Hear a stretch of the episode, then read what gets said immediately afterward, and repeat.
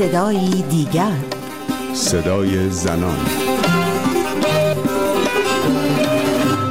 من از این خواهرانی که هجاب را رعایت نکردن سایت ها فردا می‌زنن.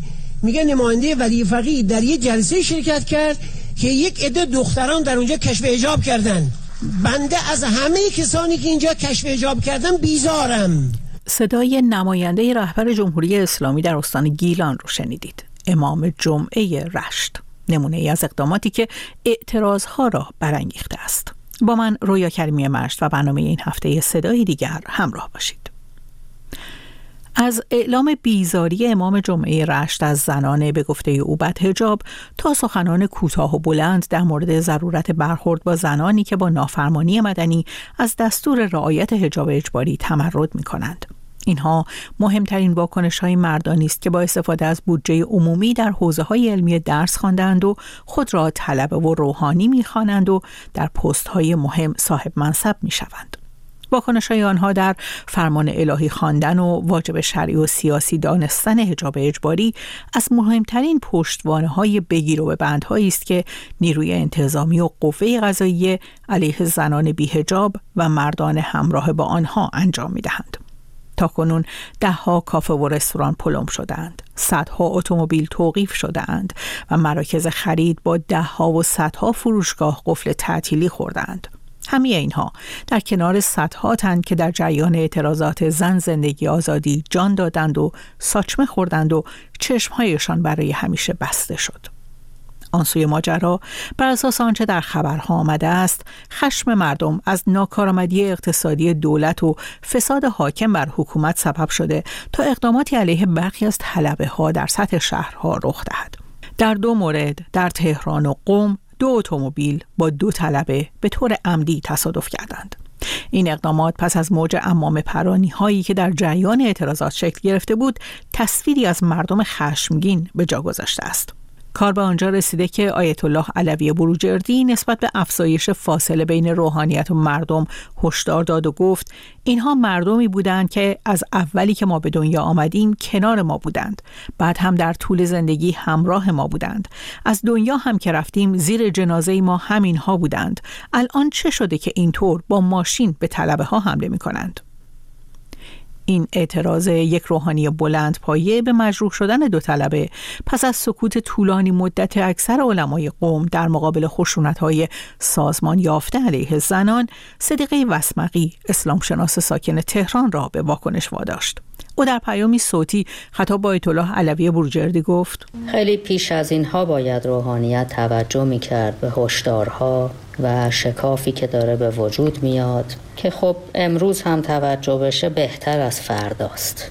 نه به خاطر خود روحانیت صرفا بلکه به خاطر ایران به خاطر امروز و آینده ایران. ایران دارای اقوام و جمعیت های گوناگون هست با ادیان مختلف عقاید مختلف. همه باید بتونیم در کنار هم با آرامش، امنیت، احترام و رعایت حقوق یکدیگر به طور برابر زندگی بکنیم. این مهم وجود نداشته تا حالا. و اگر روحانیت می‌خواد ریشه یابی کنه آسیب شناسی کنه به نظر من باید خیلی عمیق باشه در این مسائل. نقش خودش رو ارزیابی کنه.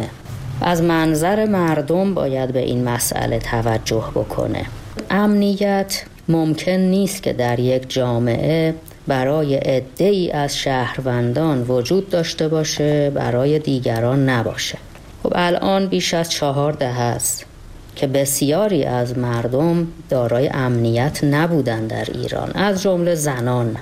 زنان هیچ وقت با آرامش و امنیت از خونه خارج نشدن در محیط کارم امنیت نداشتن از همون دم در نگهبانی اینها مورد بازخواست و توهین قرار گرفتن و اینا بهش توجه نشده. در کوچه و خیابان توسط نیروهای رسمی حکومتی مورد توهین و آزار و اذیت قرار گرفتن. هنوزم ادامه داره.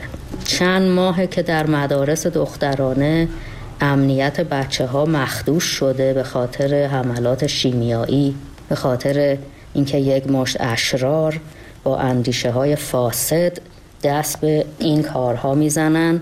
روحانیت هیچگاه اعتراض مؤثر و جدی در طول این دهه ها نکرده. صدیقه وسمقی که تحصیلات خود را در رشته فقه و مبانی اسلامی در دانشگاه تهران تا دریافت درجه دکترا ادامه داده به اتهام تبلیغ علیه نظام به پنج سال حبس تعلیقی محکوم شده است. پرونده جدید او نیز همچنان در مراحل بازپرسی است. او در این فایل صوتی که در تهران ضبط شده ریشه بیعدالتی ها و عدم امنیت اقلیت ها در جامعه ایران را نوع تفکر روحانیت می داند. صدقه وسمقی مهمترین اقدام روحانیت در نزدیک شدن به مردم را عذرخواهی از عملکرد چهل ساله و چشم پوشی از منافع نزدیکی به حاکمیت می داند. اقدامی که با توجه به روند سالها رو در روی روحانیت با مردم به نظر نمی رسد دست کم از سوی تعداد زیادی از روحانیون پذیرفته شود. چرا این ناامنی ها بوده؟ من یکی از علل عمده شو در اندیشه های خود روحانیت می‌دونم.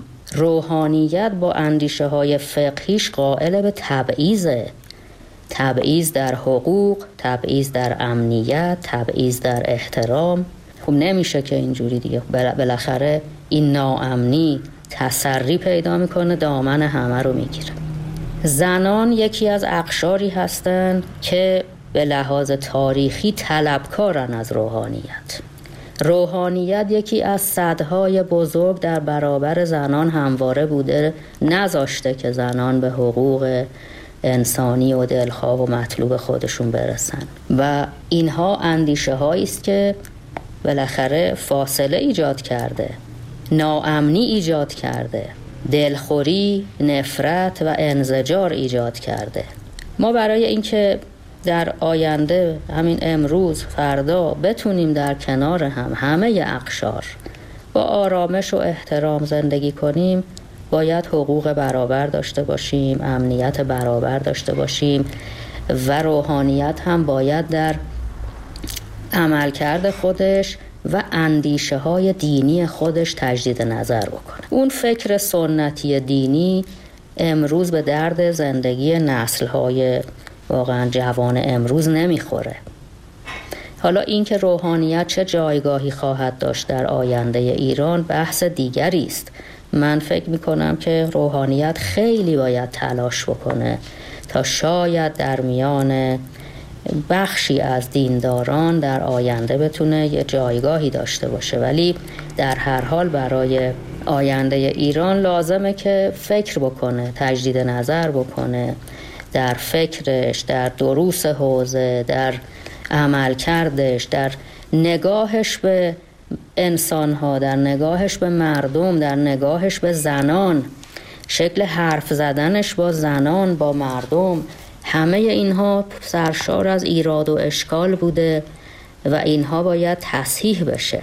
و در هر حال روحانیت عرض کردم بدهکاره به مردمی که در طول این دهه ها به نام دین و خدا جانشون مالشون آبروشون مورد تعرض قرار گرفته. به زنان که حقوقشون پایمال شده و هر روز مورد تهدید بوده و هستند.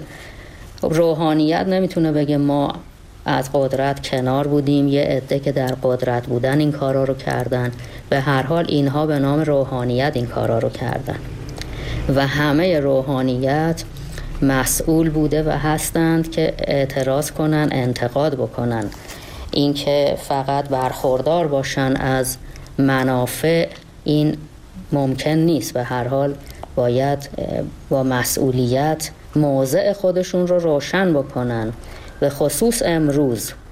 امروز روحانیت باید موضعش رو درباره خیلی چیزا روشن کنه. این بیش از چهار دهه تجربه حکومت دینی به هر حال نشون میده این تجربه موفقی نیست. نه برای دین دارای رهاورد خوبی بوده نه برای مملکت و حکمرانی.